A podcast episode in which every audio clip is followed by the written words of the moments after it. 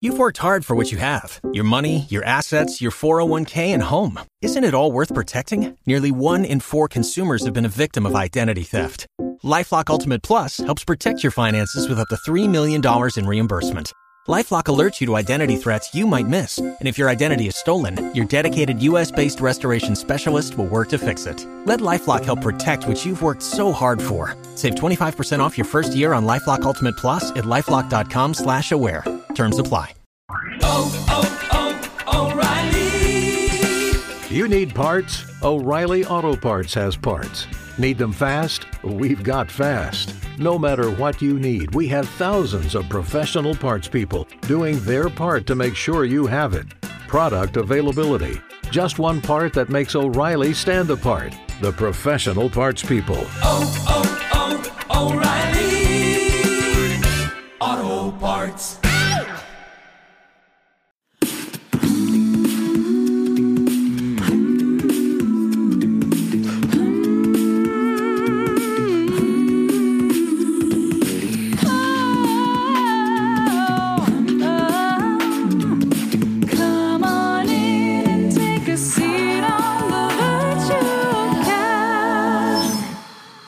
Everybody, welcome to episode 334 of The Virtual Couch. I am your host, Tony Overbay. I'm a licensed marriage and family therapist, and I am eager. I'm excited to get to today's episode with my buddy, my pal, Nate Christensen. So, Nate has been on The Virtual Couch now more than any other guest, and true, he is my associate, formerly known as intern.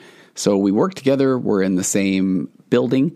And as I've been blessed with a very full practice, when people reach out to me and want to work with me specifically, if my schedule is full, I do often refer them to Nate. And so far, I can honestly say that Nate has not disappointed. But if you are uh, familiar with Nate's appearances on the virtual couch, you'll know that Nate has a very good way of breaking down the way the brain works with regard to mental health issues. And I, I personally know from working with a lot of people now for almost two decades that often an understanding of the mechanisms of the brain are a huge part of the initial understanding of maybe why we feel or think or behave or react the way that we do.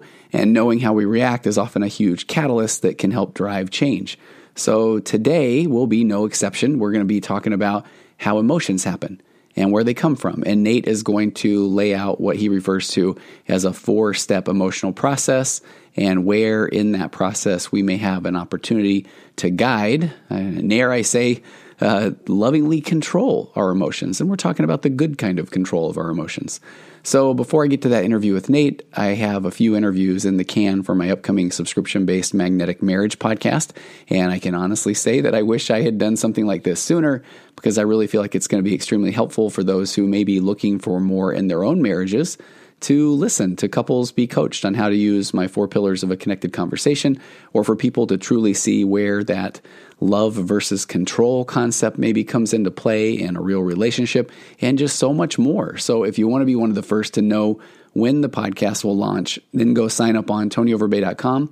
And if you are interested in being one of the anonymous couples to be coached, then feel free to reach out through that same the, the contact form on my website or you can email me at info, I-N-F-O, at tonyoverbay.com and we will get you scheduled to record.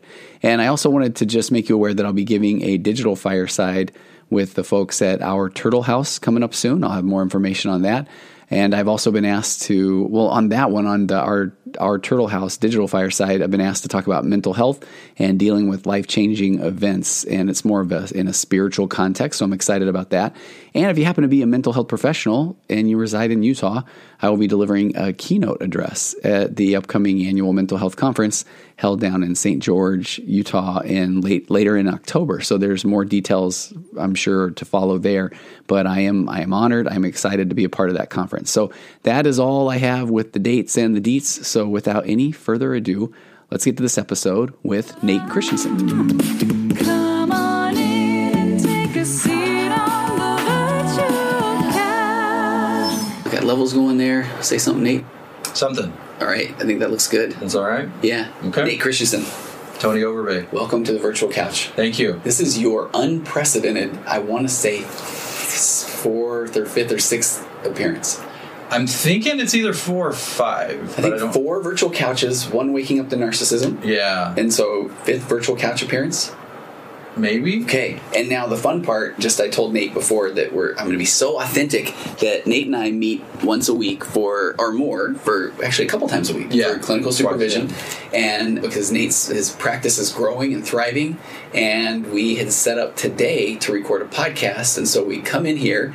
And Nate just said, "All right, we ready?" And I had completely forgotten about it, so I'm excited because I am absolutely unprepared.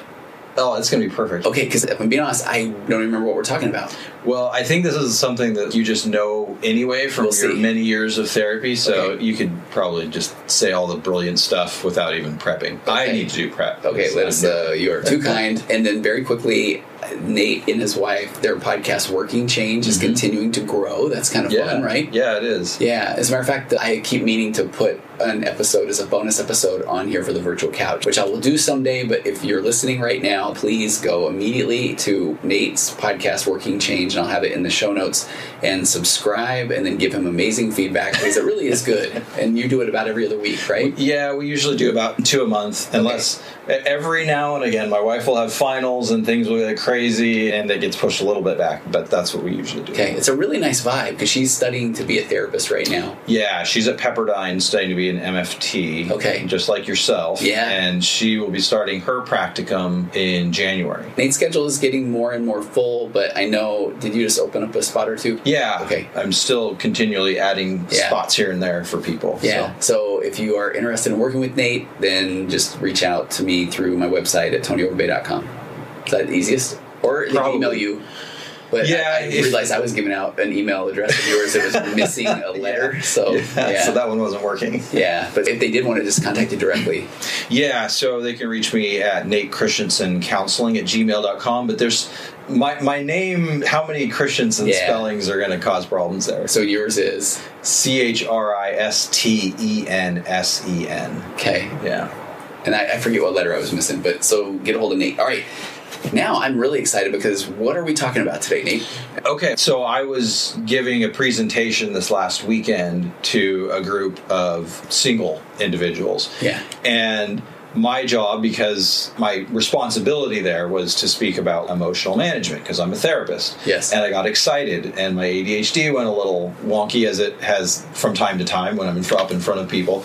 And so I presented a bunch of stuff, but I didn't get to kind of the meat of what I was Oh, intended okay. to present, which was emotion management. And so I was thinking, you know what? Maybe I'll just throw this on a podcast and just put it out in the ether. And if some of the young people there didn't get exactly all of what they're looking for, they might stumble across this and get, Okay. some, get some more. Okay, and you, how was the experience speaking? I got to speak with you for the first time. We were on sharing a bill mm-hmm. about a month or two ago, and I really mm-hmm. enjoyed that.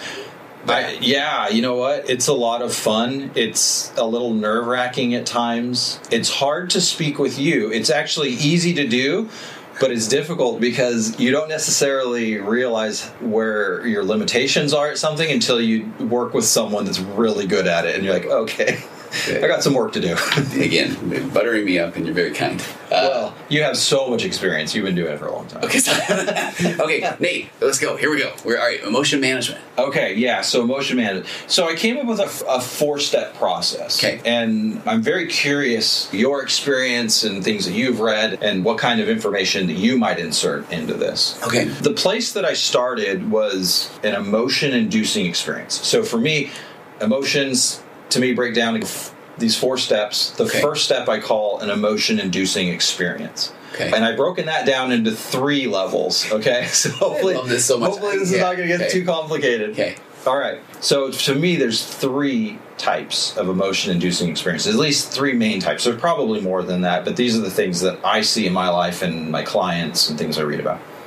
So the first is like just a real life, like real time perception. Okay. So we view something or hear something or experience something, and we get an emotion from that. Is that almost like the visceral or gut reaction? Just what? Yeah, it's just. I mean, it's just life. You know, you're walking down the street and something happens, and you somebody And you- and it throws a rock an emotion. and- Okay. yeah, you know, Yeah. an emotion comes. Yeah. So that's that's to me the far and away the biggest cluster of these three. That Okay. to me happens most frequently.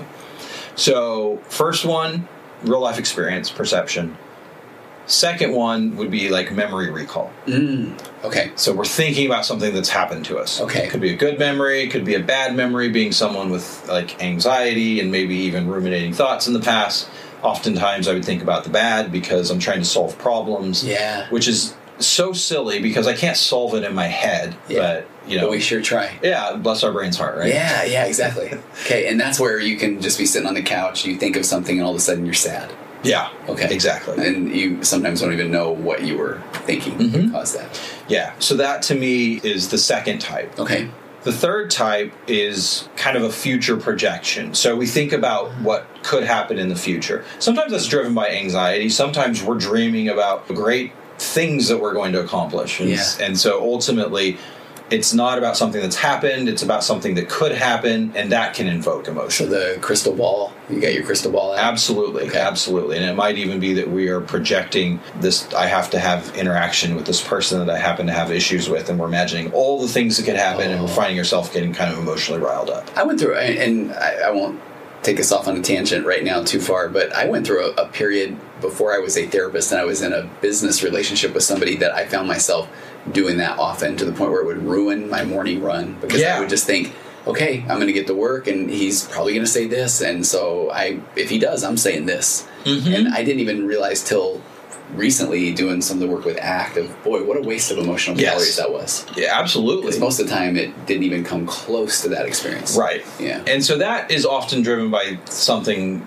more along the lines of anxiety. But all three of these types of things, we experience emotion based on any of those. Okay. I'm going to focus mainly on the first one, the perception real time emotion. Okay. Because it is my opinion, and, and maybe I'll ask you. Yeah. It is my opinion that the other two are not particularly that helpful to us. I what do you think? going. Yeah, because I'm dropping right into the ACT framework of where when we are ruminating about the past or, are worrying about the future, Mm-hmm. that those are attempts of trying to solve the unsolvable or make sense of the things that who knows if they even make sense or worrying about the things that will probably never happen. Mm-hmm. And so in ACT, they say that we try to make we, we try to align ourselves with the present moment by ruminating about the past or worrying about the future. And I've realized that I can sound really dismissive because what I will often say is when my brain's saying, "Yeah, but this happened," hmm. that I really need to just say, "It, it did." Yeah. Period. Yeah. And then if we're like, "But what if these things happen in the future?" Then it's that same energy of, "Well, that would be something." Yeah. So, but all I can really do is deal with the right now. Right. Okay, so that's I'm with you on this. Yeah, yeah. No, and I love that explanation. Okay, so focusing again on the real life, like perception. So something has just happened, and we saw it, experienced it in some way, heard it, whatever. Okay. And then we are hit with. so we are now on step two. Okay. So to me, now we have been hit with primary emotion. Okay. So primary emotion is basically reaction to stimulus. Okay. And it's generally believed that primary emotion lasts no longer than 60 to 90 seconds. Cool. I say I didn't. I've never heard that. I like that. Okay. Okay. So that's what I've read in a couple places. So hopefully that has not changed Oh. in the last year. But Yeah. Okay. No, I like that a lot. About a year ago that I that I read that. Yeah. Now, as far as what's going on in the brain, you know, I kind of nerd out about And this is what I like the most. Okay. So I want to hear. the nerve. Yes. Different things happen in different areas, which is fascinating. So our limbic system, several structures of the brain exist there, but it's but emotion happens in other places too. Okay. So so like the uh, the most common areas that that are going to be going activating when we're experiencing some kind of emotion are like amygdala, the insula, the hippocampus, the hypothalamus, the frontal cortex. So these are all areas where emotion occurs. Some of this is it could be sadness or happiness or anger or, or surprise or all sorts of things. But those are the areas that are most frequently involved in emotion. Okay. So, primary emotion, we see some step 1, we see something. Step 2, primary emotion. Can't do much about that. Yeah. I mean, it just it's a reaction. And I think it's also very important to understand our emotional brain works faster than our cognitive brain. That's what I just pulled up. So go into oh, that. okay. Why don't you go? Well, I think you will make it sound cooler. I just pulled up a book, and it's literally emotionally focused therapy for dummies. Okay. the book and in chapter four it's talking about it says when people talk about emotion and i'll use this with couples often mm-hmm. when i'm doing my four pillars and assuming good intentions or there's a reason why somebody reacts the way they do that i feel like it's because they just do they react and it says when people talk about emotion they usually oversimplify they jam all emotion into one tight box and keep the lid on and it's common to hear emotions get in the way of making rational decisions or you're reacting too emotionally or even worse take your emotions out of it. And the book says for many years, psychology has emphasized thinking over feel, feeling. It's still largely the case today, but the field of affective neuroscience is pointing to a different reality, one in which emotional processing in the brain is central and rapid and sets the stage for the slower process of thinking. And then it says you actually feel before you think.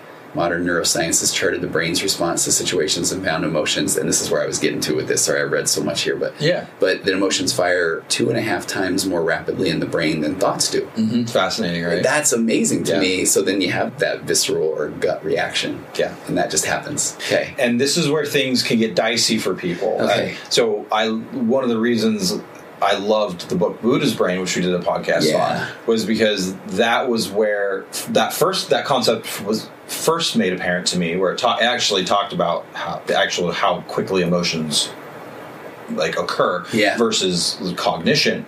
And uh, I don't remember the numbers, two and a half times apparently, based on what you just read. Yeah, yeah. But you know, much faster. I'm sure your mileage may vary. So I, Yeah. I really have I've theorized with my narcissism podcast or that group that would imagine that the more somebody feels unsafe in a relationship, then the maybe they're starting to fire even faster. Right. And so that's actually something that I do think is an important component of all of this that we can get into, which is related to schema. So our perception oh, okay. of the original event, we might have a certain amount of control over certain things, the way we view certain things, which could impact the primary emotion that occurs. Okay. And so I, I see where you're going with this then. So maybe explain what schema. So schema is the I guess you'd call them the things that are in place in our head that have to do with our beliefs about the world, about ourselves, about other people. So it's judgments that we make, the way we view ourselves, and we have all sorts of schema about all sorts of different things. So I got to tell you, so I don't know. I'm not a fan of big dogs, for Okay, example. So yeah. if I am around big dogs, I don't care how nice you say it is. I don't care how just lovable it, it, it appears. My schema, my frame of reference, I am on edge. yeah. Yeah. So that's schema in action. I'm having a primary emotion based on that. And imagine you with a different schema. Yeah. You love big dogs. Your primary emotion is completely different. Yes. So this is why like like the idea of creating a healthy mind that's positive and open and all of these things. And I'm not saying we shouldn't have fear of certain experiences, but do we want to challenge some schema Yeah. that might be based on something that if I got bit by a dog when I was 5 years old, of course that's massively impacted me. But if it's not happened since and I'm now 44 years old, Yeah. do I want to look at that schema and say perhaps I should reevaluate? And I like that because honestly, I can't think of a reason why. I grew up with some big dogs. Mm-hmm. I, we, we rode them like horses. They were always nice, and so I don't. So I like what you're saying because I've never even really thought about it. I just say, well, I just don't like big dogs. Yeah, yeah. So that's an interesting part of this whole conversation that we might actually come back to depending on if we have enough time. Okay. All right. The thing, the other point I wanted to make with our primary emotions is because emotions happen first, and emotions are not based on necessarily rational, objective occurrences. It's based completely on our perspective of what we believe we just saw or experienced Yeah. we it might behoove us according to buddha's brain and i've seen a lot of, of growth in myself with this it might behoove us to be a little bit skeptical of some of the emotions that come out of our experiences Okay. so i know that some people push back on that pretty hard i can only speak to my own experience Okay. What's an example of this? so an example might be I saw I came up with then this one, so I'll have to use it now. I won't be able to use it later, but I think it fits well. Okay. So if I have a belief system, this will tie to schema. Okay. If I'm at school in high school, okay, and there's a kid that I don't know much about, I don't know him personally. My perception is that he might be a little bit of a dumb jock bully. Okay. That's what my schema is Yeah. and we're walking down the hall and he bumps into me. So I immediately a primary emotion that could be related to like fear, aggression, survival, something along those lines. And so what I've been driven by in that moment is that schema. The problem is, is that's based on my perception. What if what I'm dealing with is a nice person that I don't know, that's maybe a little bit klutzy and sometimes Yeah. runs into people, that jokes around with guys on the football team, and I see him push somebody, but it's a joke. Like, so what happens if I don't have all the information? Yeah. My emotion is now based on faulty parameters. Yeah. So that's why I'm saying we we perhaps should be careful about how much we trust our emotion because it can be based on things that we just don't know. I, I like that too, and I feel like I'm sure you've had a, the client. I can think of a couple right now that they truly have been misjudged because Mm-hmm. of their appearance or because of their profession or those sort of things. And when you really, no one knows or understands what's behind that. Right. Yeah. Yeah. I can even think of a client that I, or that was a client, was uh, one of my kids' parents that drove this really nice car Mm-hmm. and so i had made some judgments around it and then when i got to know the person it had been a gift and uh, an inheritance Okay. and not that it even mattered, but I just thought, oh, that's interesting because I had assigned some judgment based off of this car and I again going back to Buddha's brain, which I just I mean the book changed my life in Yeah. so many ways. Was they talked about like the danger of judgment. Yeah. Because we are basing it on again faulty parameters. We is it possible that we sometimes get it right? Maybe, but is that such a low percentage that it's even worth doing? Okay, good question. I so I was speaking at one point, and it was in a religious setting, and so I did take on a little bit of that. When people say that don't judge, mm-hmm. I did give an example of uh, getting tater tots at the potato corner Uh-huh. at the at the mall, and then there was a person there that was literally mumbling some obscenities, Uh-huh. was a bit disheveled, and now I've probably confabulated that they were drooling and this sort of thing. And I had a little Yeah. kid, and so I wasn't going to just go say, "Hey, what's up?" Right. So that one I was like trusting my judgment a little more there. Right. And I think for me, I sometimes go all or nothing, but I have to be careful of that. Yeah, I Because I, you. I do told these young people that our intuition is doo doo. Okay. But and this that's is- okay, my I love it, though. That's is- my okay. opinion. But Yeah. here's the thing. I also think that sometimes some intuition could be helpful. Yeah.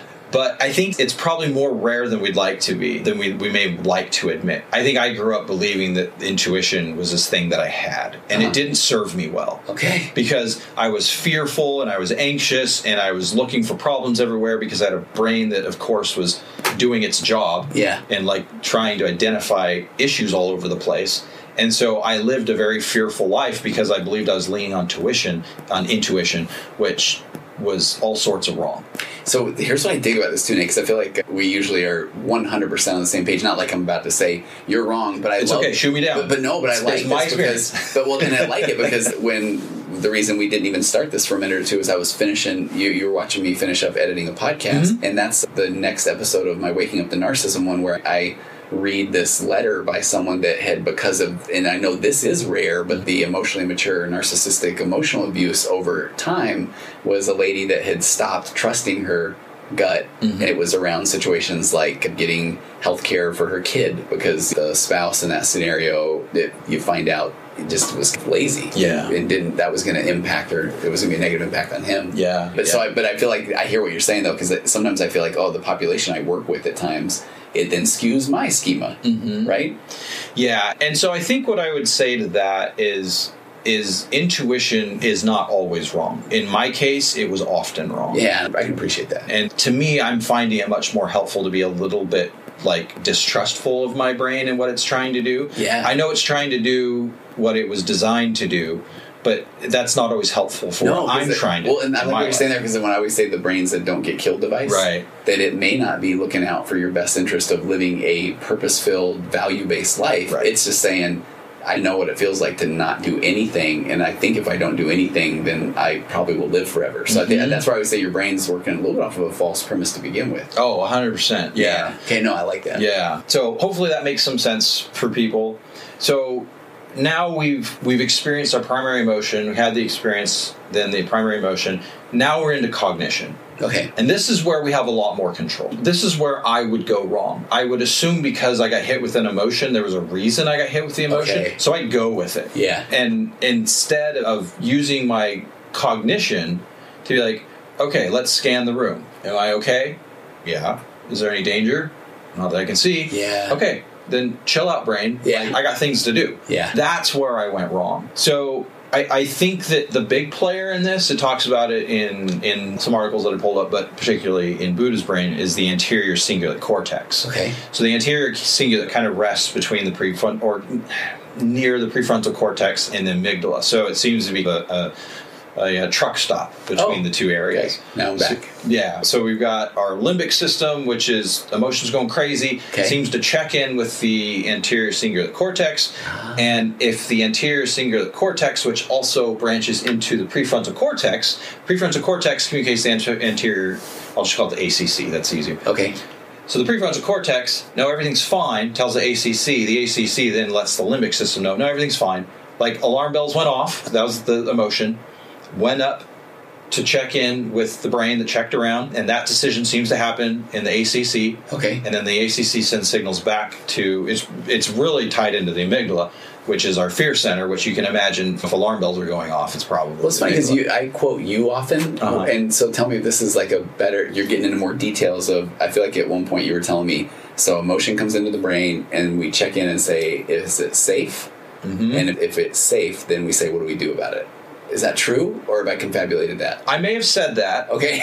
That's probably so. So kind. You're here's doing a yes thing- and as if we're doing an improv, right? So I have to own my own stuff with this. Okay. Like I'm on my own journey where I'm learning more and more Yeah. about these things. So that may have been my understanding when Okay. we talked about it. My understanding at this point is that the ACC, once we've made the decision, everything's okay. The ACC communicates back to the amygdala, everything's okay, and it just starts to die down. Okay. Like it, it's not Oh, yeah. going crazy anymore. Yeah. So the alarm goes off and you can go back to life. Okay. Now, if the alarm keeps going, here's the problem if the alarm keeps going. The alarm keeps going on, and then the amygdala starts to communicate to other parts of the body and it's releasing It's norepinephrine and, Yeah. it's, cortisol, and you got to be ready to run or fight Yeah. or freeze. And I like what you're saying there because now if we're just pulling some faulty things out of our brain or schema, Mm-hmm. or then and our amygdala's already starting to get fired up, and before you know it, we're emotionally hijacked. Yep. And okay. Yep. And even then, you know, I've talked to some people that, that have communicated. Like, I get so upset when I'm trying to do something and I get really anxious and like I can't do it. Yeah. And my understanding of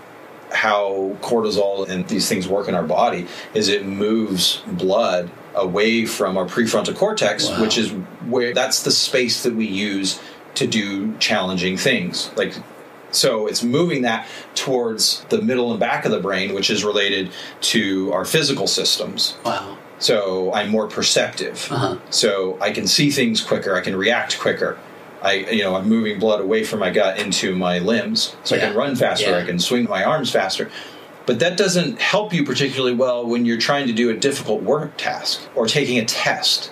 Like test anxiety is, pro- is probably largely associated with that particular issue. Okay. You, your anxiety gets so bad you can't think because it's literally moving resources away from the part of your brain that thinks. And then the more you start to worry, the more those the resources are spent on Yeah. firing up the amygdala. Right. Okay. Yeah. And there's an evolutionary reason for this. If you're a knight and living in the Middle Ages and it moves all your blood to your brain so you can think about whether or not you want to swing your sword or put your shield up, you might already be dead. Okay. Because the other guy's just reacting. Yeah. So his systems are based on reaction, and if your systems are based on these slower, as we already talked about, cognition, Yeah. you're not going to you're not going to make it too long. Yeah. So, so again, there's re- the brain is fascinating because there's reasons for why it does what it does, but it, it was raised in a very different world.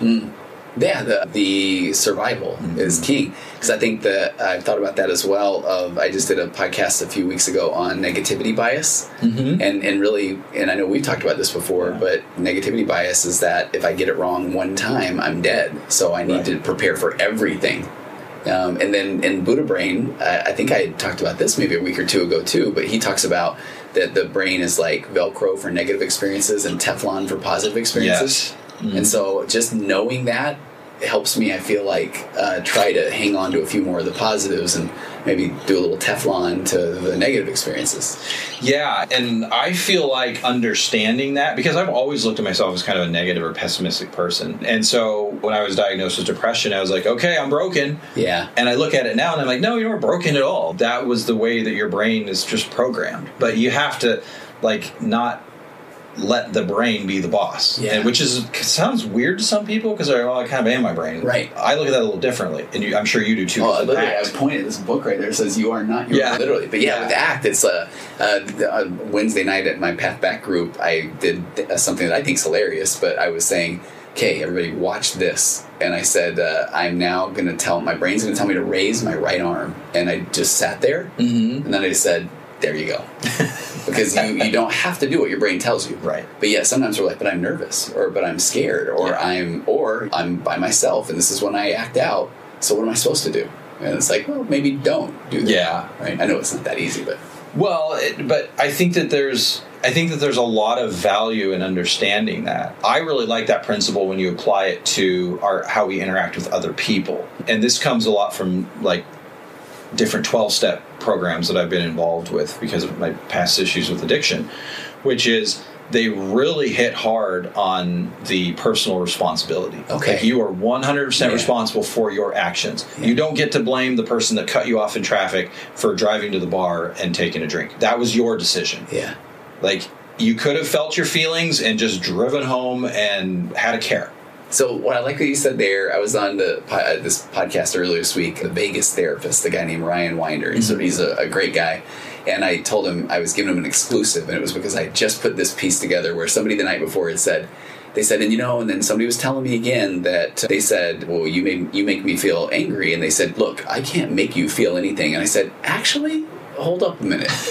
so you you actually can, but then it's like, what do you do with that? Because Right. that visceral reaction is if I'm if somebody walks into the room and that Darth Vader and all of a sudden my cortisol my heart rate elevates my cortisol spikes Mm-hmm. then sorry but he kind of did I, I had a visceral reaction to him Right. coming into the room but now what do I do with it Right. And that's a perfect that's a, a perfect explanation of what we're dealing with primary versus secondary emotions. Because the primary emotion is I don't it's just a response. Yes. I can't control the response. The secondary emotion is based on the primary emotion. So let's say in some case his best friend betrays them in some way. Uh-huh. And so you feel like you're you discover it somehow your primary emotion is you're now feeling sad. Like you just can't believe that this happened. Yeah. And then you start thinking about it and then let's say you go to the well I would never do that to somebody else. yeah So secondary emotion is now anger. You're like, I just can't believe that. The, now what has happened is Darth Vader walked into the room.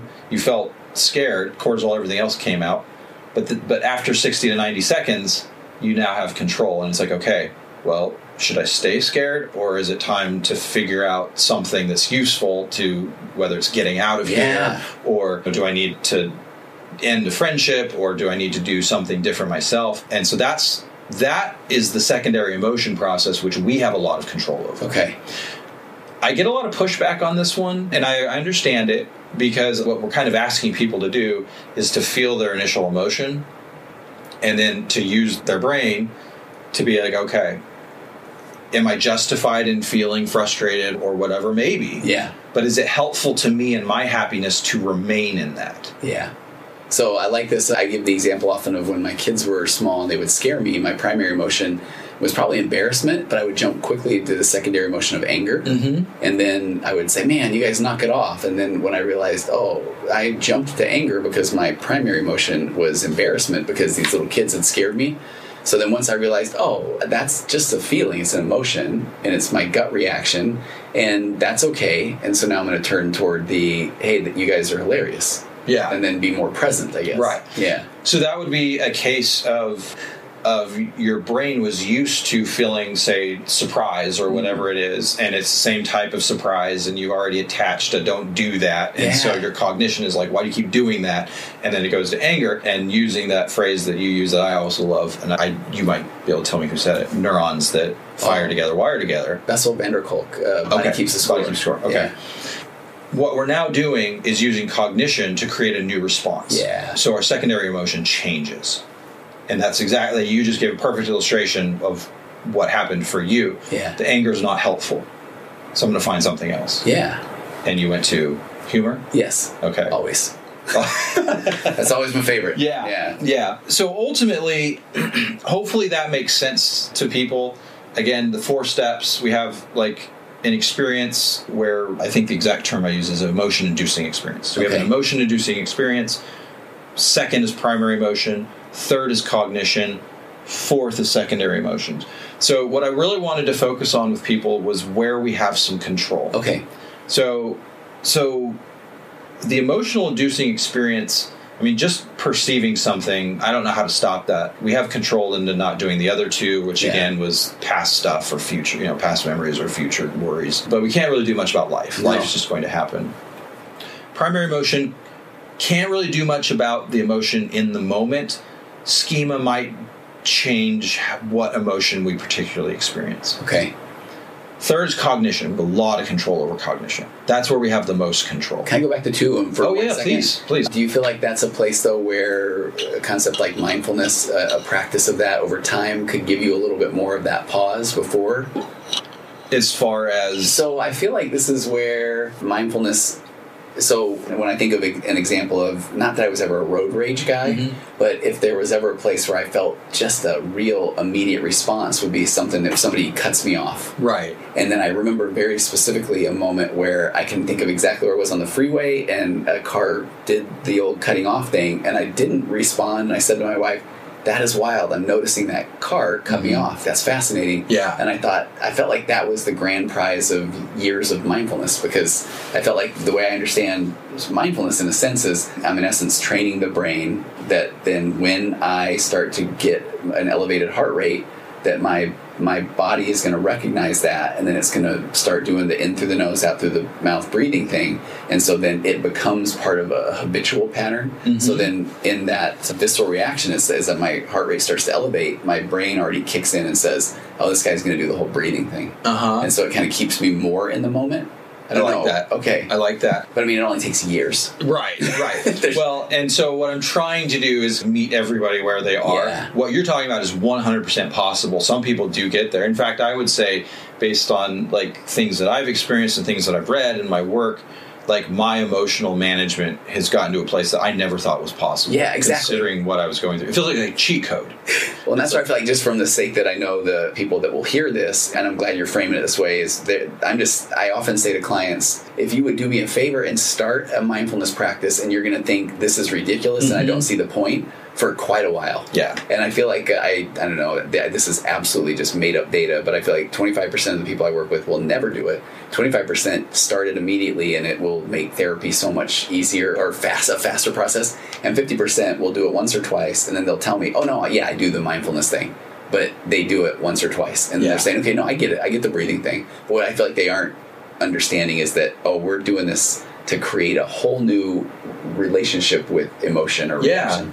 And that takes a lot of time. Yeah, it does. Okay, but so start a mindfulness practice, and now back to Nate. Yeah. Okay. No, and, and I love all that. I will say this, and this might be based on my limited experience, so you can give me what you've got. If you are in a situation where you're driving down the freeway and you're late for a meeting and you're hungry because you skipped lunch and you didn't get very much sleep last night, and you start stacking all of these mm-hmm. challenges on top of you, do you find yourself being more reactive than the, oh, I'm just noticing, or is it, I'm just noticing? I, you know, that's a great question because I feel like I want to say I'm just noticing, but then I also remember that I talked about this on a podcast episode, and then it was just a couple of weeks later when my daughter got into this accident, and then my whole thing was I said, "Oh, turns out I can't access the tools as easily as I thought I could." Mm-hmm. So I feel like, okay, yeah, you put enough things together. And then that's adorable that I thought that I had figured it all out. You know, but then I do want to but then I like thinking that okay, but without all of that, the basis or, or fundamental groundwork done with mindfulness, would I have absolutely lost my mind? Yeah, and I don't know, and maybe you don't even know for sure. Oh, don't- and, and we'd like to get to the point where it doesn't matter what's Doesn't- going on with us, we're not reactive at all. But I don't know how far down the road that is Yeah. for me. You're further along than I am on that. Yeah, but I like that point though. So I, I feel like absolutely hungry, angry, lonely, tired. I feel, and you probably had this experience when clients come in and they'll say, "Man, I have no idea why I'm feeling the way I have," and I almost feel like it's a hack bit. It's a Mm-hmm. parlor trick where I say, "Just take me through your week," and then it's 900 horrific things or Right. anxiety-inducing things, and then they go, "Huh." Maybe that's why. Right. Yeah. I'd Right. say, there you go. yeah. Yeah. Yeah, it's interesting. Our job is not necessarily rocket science. but but a lot of these things are not necessarily we don't necessarily instinctively know these things no. either. No.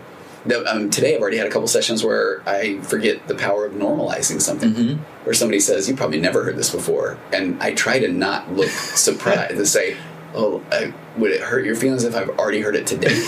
you know. Yeah, but I, that's part of that that brain thing that it does. I, I experienced this when I was going through addiction. I, I isolated from everybody because like I was the worst. Nobody else was doing anything this bad. Yes. And why in the world did I th- really think that? I don't know. Because you were special. Yeah, of course. Like we start with that whole, I must be the special one. Yeah. Whether good or bad. Right. Um, do you? I don't want to. Do you have more here? Because I've got this uh, groundbreaking, revelatory thing I've Oh, never talked about. Okay, let's hear it. I'd Are love to sure? hear that. Oh, yeah, absolutely. Because I want your opinion and I want you to poke holes in this. Okay, okay, So right. this goes back to the Buddha brain. Okay. And it talks about. I'm going to read a little bit. okay, that's fine. So I did an episode on implicit and explicit memory. yes. And the quote from Buddha Brain is Much as your body's built from the food you eat, your mind is built from the experiences you have. The flow of experience gradually sculpts your brain, thus shaping your mind. Some of the results can be explicitly recalled, like this is what I did last summer, or this is how I felt when I was in love. But most of the shaping of your mind remains forever unconscious. This is called implicit memory. And the next part that I'm going to read is mind blowing to me. And I feel like it's so perfect for what you're talking about because I feel like every time that we are able to notice or catch ourselves or start to create a slightly different relationship with emotion mm-hmm. that we are that lays out part of what this implicit memory is. So your implicit memory includes your expectations your models of relationships your emotional tendencies and your general outlook. Implicit memory establishes the interior landscape of your mind and what or what it feels like to be you so everything you're doing is part of your implicit memory or what it feels like to be you. And here's the not the best sales pitch, but I think it's so validating. He says, based on the slowly accumulating residue of lived experience. So that's where I feel like if you're continually heading down a particular neuro pathway, that then people will say, well, I don't want to keep doing that. Then it's just starting to be aware of there is a different way to do something. And this, I think we talked about this. What is it? The unconscious incompetence. oh yeah. Right. And so then to start to move from, well, I wasn't even aware of that this was a problem. I just thought this is who I am. Right. To then say, oh, this is a thing that I do. To then, but now I don't know what to do. To then, I know what to do, but I don't do it very often. To then, okay, I kind of do it more often than not, and then uh, now eventually I just am this person now. Right. The mind knows what to do. Totally. And so I feel like that is part of that implicit memory or what it feels like to be me. And it's done through these slowly accumulating residues of lived experience. Yeah, and to me, I love all of that. To me, that really feeds the idea that we need like successes in our life. Yeah. Get up early in the morning, do something like have your morning ritual. I'm a big believer in that. Like since mm-hmm. once I've started doing that, like I've felt so much better. So I get up a little bit earlier than the rest of my family and I, I read in the morning and then I have my prayer and meditation and then usually my wife will get up and then we'll, we'll do a walk and we're getting some sunlight on our Yeah. face and I'll drink a bunch of water and then we'll get kids up and then we'll start doing it. but we've already done several things positive at least I have done several things positive before the day has even began Yeah. and so I'm starting the day off on a good foot And I love because that then uh, the what it feels like to be Nate, the interior landscape of your mind, then slowly but surely starts to be I'm a person that gets up and I spend quality time uh, with myself, and then I show up for my wife and my family, and then that becomes who you are. Right. And that's where I feel like when people say, "Well, I don't even know what to do," or "I don't want to do that," or we go back to, "Okay, those are all stories your brain's telling you. Mm-hmm. They're adorable." And so then people say, "Well, what do I do?" And you start to do anything. Yeah. Okay. The part B of this, this is the part that I really haven't talked Okay, about yet. okay, all that I think is really fascinating. All so right. over in the narcissism world, I did an episode on this concept of confabulation, which is where we have all these gaps in our memory, and then we fill them in. Because let me, okay, let me slow down. okay I'm getting really excited. so back to the Buddha brain, he uh, he does talk about the way that memory happens, like the mechanism of memory, or he calls it the machinery of memory. So he says when your brain retrieves a memory, it doesn't do it like a computer, which calls up a complete record. Your brain rebuilds implicit and explicit memories from their key features, and, I, and he says that then you fill in the details of memory. And he said, while it's more work, it's also more efficient use of neural real estate because this way complete records don't need to be stored, and your brain is so fast that you don't notice the regeneration of each memory. Yeah. When I will do this, sometimes I'll say, okay, I had somebody working on some issues with their dad. So I said, okay, what do you think of when you think of your dad? And they brought up this kind of a negative but funny image. And then I said, okay, tell me more. And then they start filling in the gaps. And so, what confabulation is emotional immaturity or narcissism or any of that is I happen to fill in the gaps with the I'm amazing and you stink, that kind of a thing. Yeah. And if you've been doing that since childhood because you had to as a survival mechanism, you could never be, you know, you were only receiving praise if you were the best or if you were the worst Yeah. then you start to confabulate in real time, and then that's the way that the memory forms. But so when you were saying wins, this is what got me thinking about this. Or did you say that when he wins or small wins Yeah, or victories? yeah. So he says, all right, so the rebuilding process, though, of the memory gives you the opportunity right down to the microcircuitry of your brain to gradually shift the emotional shadings of your interior landscape. So he said, when a memory is activated, a large scale assembly of neurons and synapses forms an emergent pattern. If other things are in your mind at the same time, and particularly if they're strongly pleasant or unpleasant, your amygdala and your hippocampus will automatically associate them with that neural pattern. And then he said, then when the memory leaves awareness, it will be reconsolidated in storage along with those other associations. So I had someone a week or so ago that had they had done something that they weren't very happy with the night mm-hmm. before, and they were in here, and I was act accepting and, th- uh, and commitment therapying the crap out of them. Uh-huh. Because it was like they're ah, what's wrong, and I'm so broken, and I'm saying, okay, or let's reframe, or man, check that out, that mm-hmm. happened, and I'm a human being, Right. and and then we started talking about this, and it was the coolest kind of aha moment where, yeah, she feels these emotions around it, but she's not a bad person. But then that was the opportunity for her to either give herself some grace and say, "Man, yeah, that happened, Yeah. and what do I learn from that?" Mm-hmm. And versus the, "Oh yeah, don't forget, I'm I'm a horrible person." Yeah. So then when she was going to put that memory away, was it going to be reconsolidated in storage with the, "Man, this is an opportunity for growth," or "Yeah, that happened, but I'm a good person." Or was she going to re you know put it back away with the don't forget you're a bad person. Because then he says the next time the memory is activated it will tend to bring those associations with it. So if you repeatedly bring to mind negative feelings and thoughts while the memory is active then that memory will be increasingly shaded in a negative direction. And the same goes for the positive if you do that. And so then he just says every time you do this every time you sift positive feelings and views into painful limiting states of mind you build a little bit of neural structure so over time, the accumulating impact of these positive material or negative material will literally synapse by synapse change your brain. So it kind of mm-hmm. goes with what you're talking about, yeah, right? absolutely. Yeah, kind of Yeah. trip. Okay, I what do you think? that. No, I really like it. I like it a lot. You know, I, I think it goes to the whole system of I have an experience in the morning. If I allow it to wreck my entire day, Yeah. how is it going to affect every memory that happens that day? Yeah, no. That's, and then if you then if you don't do much in the mornings or Mm-hmm. day after day, then what does the interior landscape of your mind or what does it feel like to be you? Yeah. Over time, it's the I don't do a lot. Yeah. Versus the oh no, I, I get things done. Yeah. Or yeah, Yeah, and I really like that. I saw something and I feel slightly guilty because I'm going to use it here and I didn't come up with it. I, I don't even remember where I read it, but I thought it was really good. Someone, I think, was talking on a podcast and I just saw the highlight and it said, Discipline always trumps motivation.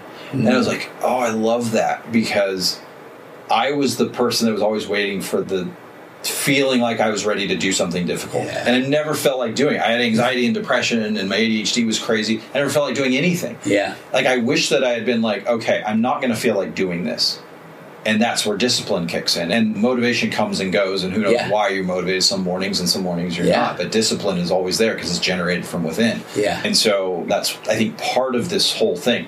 Changing our brain requires discipline. It requires us knowing what's happening, yeah. wanting to do things differently and sometimes feeling like we're not going to punish ourselves, we're not going to punish other people. Like that's not going to be helpful to living a full life. Yeah, no, it's so good. And then because then I feel like also the thing we don't give ourselves enough grace. Mm-hmm. We expect that we are going to be perfect at something, and so then every time that we, if we want to start a morning routine and we nail it for a couple of days, and then we forget about it for three or four days, which again is part of the human experience. Absolutely. Then we just when we remember that we have forgotten, then we just say, okay, that happened because guess what? I can do it again. Yeah. And then over time, slowly but surely, that's building that neural structure, and that becomes what it's like to be you. Right. Ooh, Nate. Okay, I'm excited. I feel like we should not prepare for things more. Well, I did prepare for this, but you, you, yeah, you were shooting from the hip, and you had all sorts of good stuff. Oh, so that was thank fun. you. So no, thank you. And if, again, people go listen to Working Change.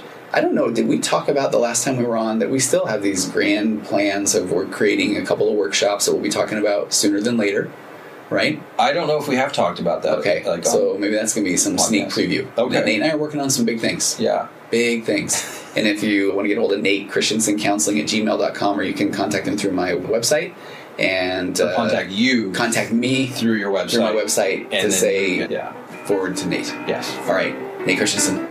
Tony Overbay. Till we meet again. thank All you, right, sir. Thank you. Yep. Compressed emotions flying past, our heads and out the other end. The pressures of the daily grind, it's wonderful. Elastic waste and rubber ghost are floating past the midnight hour. They push aside.